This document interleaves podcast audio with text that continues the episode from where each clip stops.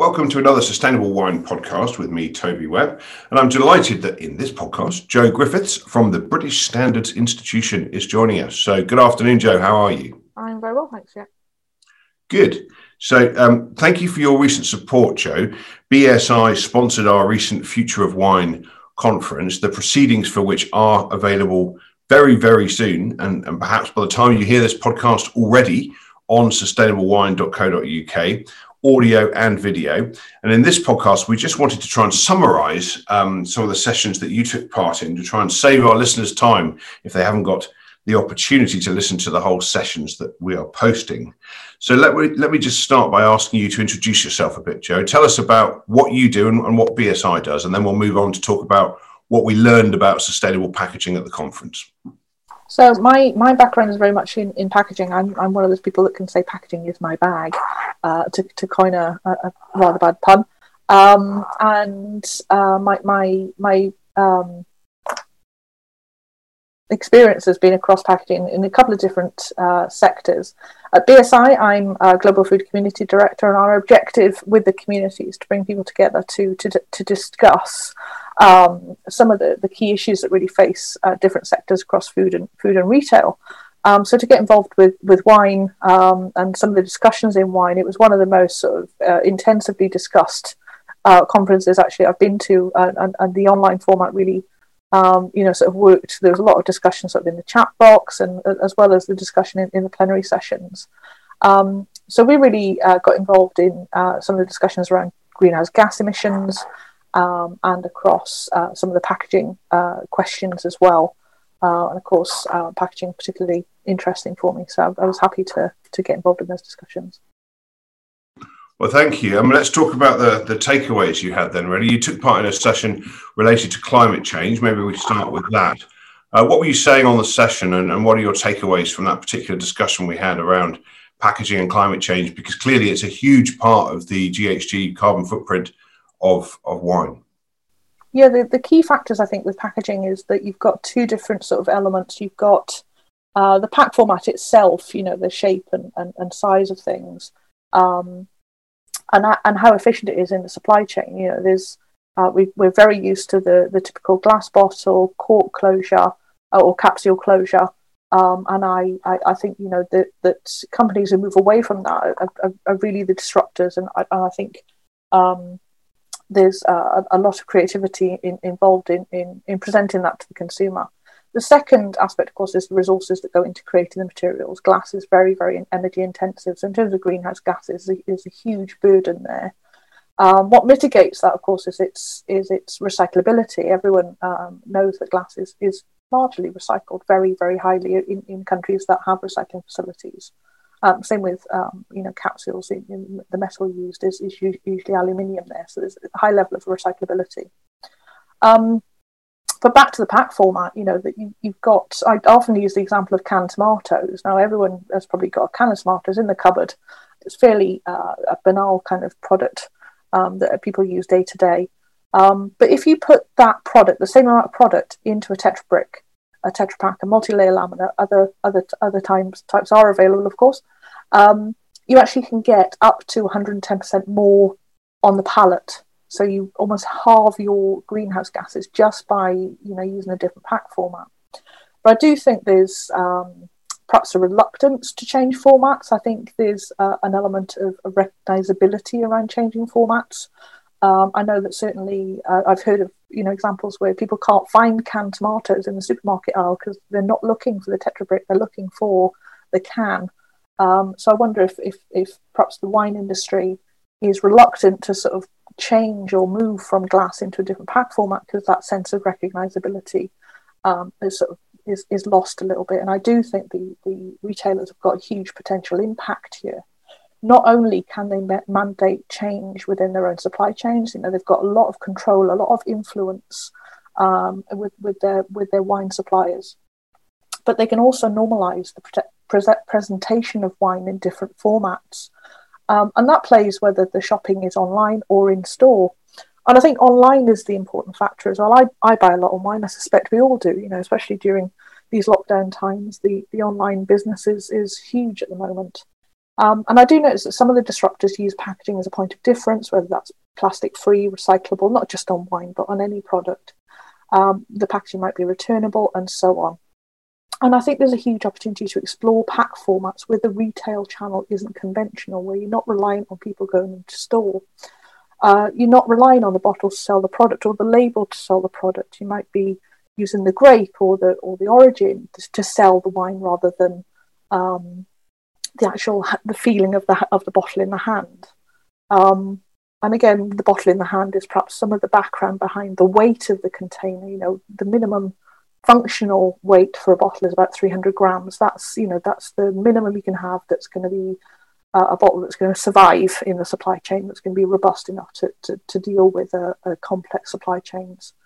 Um, but you know, many bottles are twice that, three times that, four times that. But it's that weight, that that sense of prestige in the hand, I guess, of the bottle that that, that the brand owner might be really, really protective about. Um, so I think you know there's there's a huge amount of potential to play around with these things.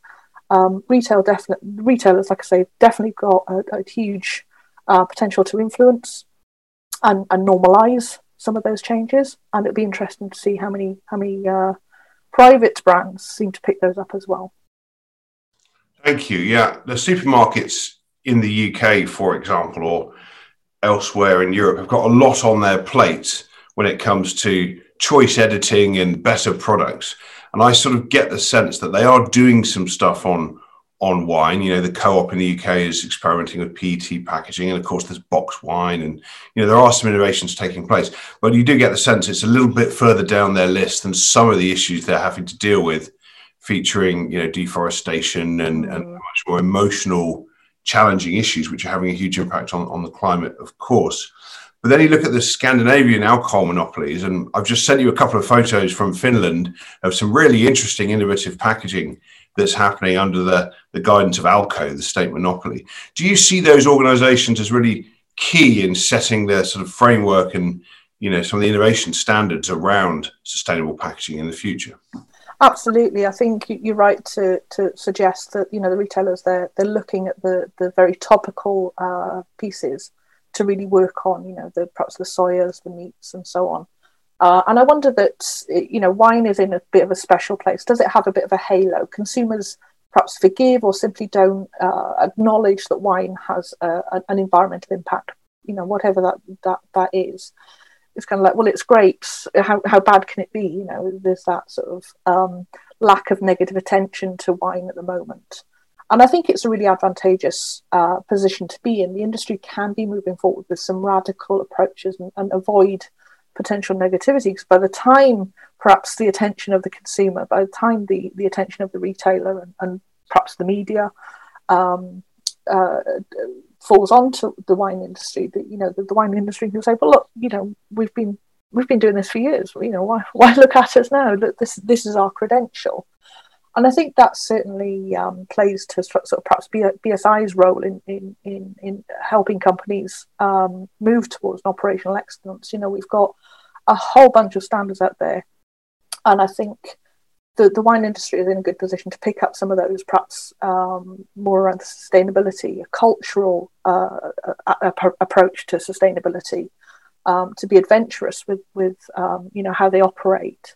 Um, bearing in mind, of course, that, that whole communities rely on the wine industry in some locations. So I think that lack of attention right now, or, or perhaps, you know, they've not quite got the attention that some of the other um, areas have, that they can um, be creative and, and and take the time to establish the the unintended consequences of making significant changes to pack formats or or how they grow their grapes or um, uh, adjusting or replacing a, a, filling line. You know that's a huge investment. That's a 15 to 20 year investment. A, a filling line, um, and adjusting that is is you know it's, it's a hugely disruptive uh, process. Um, so by having the time to make um, um, the, those real um, adventurous changes, I think you can properly, proper, properly perhaps assess that those impacts and, and do a really good job of it and perhaps do, do some pilots and testing and and you know examination of, of, of, of a change and the impact on on the, on the organization and the community around it certainly when it comes to um, pubs and bars and restaurants and hotels, you can see it being much easier to to move to you know tap wine and kegs and so on over time, particularly for the the lower end wines under a certain price point or the house wine. But it is difficult with consumers, isn't it? Because I've seen some research from a retailer that said when they asked consumers to sort of rate the products around their how much they thought about sustainability when they bought them, wine was bottom of the list. Mm. You know, things like nappies uh, were way up there, uh, but wine was literally barely thought about, which is very interesting considering all that heavy glass sat on shelves. And I know that the glass industry is, is fighting back. On the 24th of November, I got a press release from them where they're launching a new sustainability hallmark for people and planet, where um, it's some sort of logo designed to promote glass.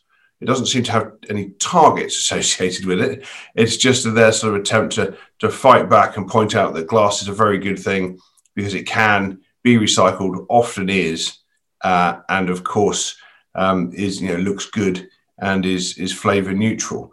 Um, so we're starting to see the glass industry try and push back against uh, uh, a possible crisis of relevance, and they've got a number of stats um, about consumers. They say 42% buy more products in glass because they consider it can be recycled more than other packaging.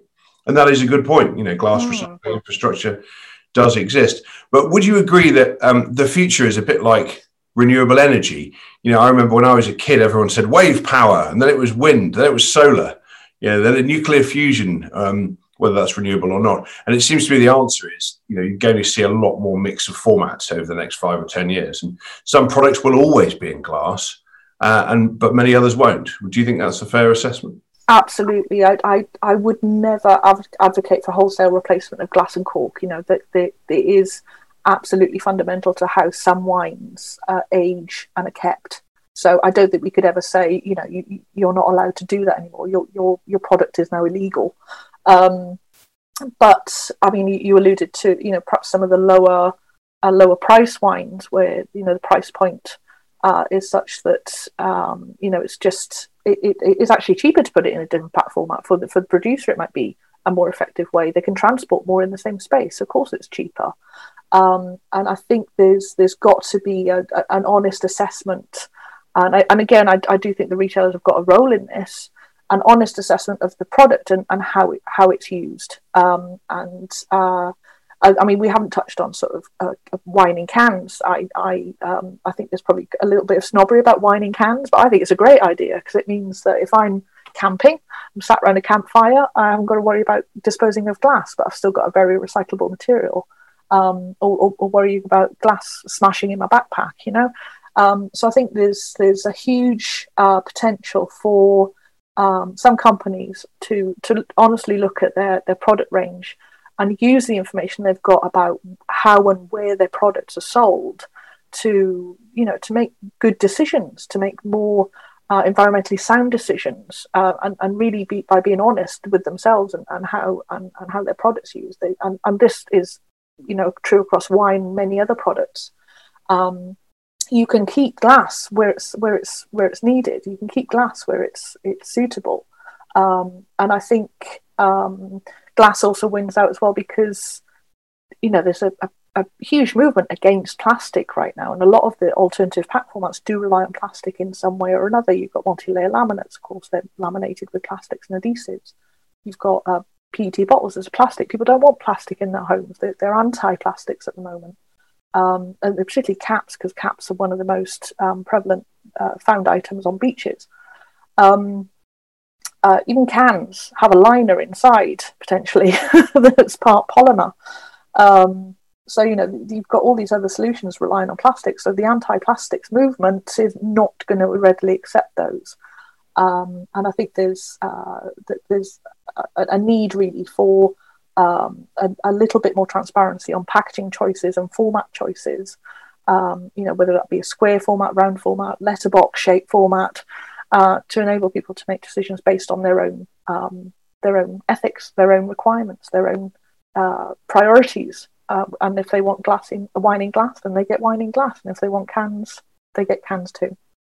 Well, it's a huge opportunity, I would think, for for wine producers to do much better and more innovative marketing. Somebody uh, pointed out to me once that the 750 ml bottle in glass only exists because that was the lung capacity of a French glass blower some 300 years ago. And what other product uh, still in the same format that it was in three centuries ago? It is quite staggering, isn't it? And yeah. you, know, you look at the pictures I've you know I've sent you, and any listener can view on the Alko website in Finland of, of the innovative pack formats they've got. They're really quite attractive, actually. I think so. Great opportunity to talk to consumers with other messaging around around sustainability. I would have thought branding is everything. They could they used to call uh, packaging the silent salesman because it, it does its job without without shouting about it. Um, and and I think it's probably still true that the average uh, consumer can scan something like nine feet of supermarket shelf in sort of 1.6 seconds. You know, they're they're looking for the attractive shape, the attractive color. They're not looking for um, you know the marmite, the word marmite on the front of a marmite uh, uh, a bottle uh, or jar. Um, they're looking for the you know the familiar shape and colors associated with it. So if you can come up with an attractive pack, uh, it almost doesn't matter what, to an extent perhaps, what's behind it. You know, people might go into the wine aisle and expect to see obviously wine bottle shapes, um, but if you present um, a beautifully branded bag in box, you might just you know you might just win win a consumer, and if it's at the right price point, if it's the right product um, you know, you, you might win a new a new a new customer. Yes, I, I, get the email newsletter from the, the Bib Wine Company, bag in box wine company in the UK, and they're making some seriously good looking bag in box yeah. packaging, which you know you, you know, it always used to be a joke, didn't it? You know, Stowells of Chelsea, uh, with apologies to Stowells uh, and others, you know, bottom shelf in the supermarket, um, looking pretty pretty unappealing, but it, yeah, it's starting to look quite good now, which is excellent. Now, cardboard, I think, is the other, it's the other vernacular. yes, very good.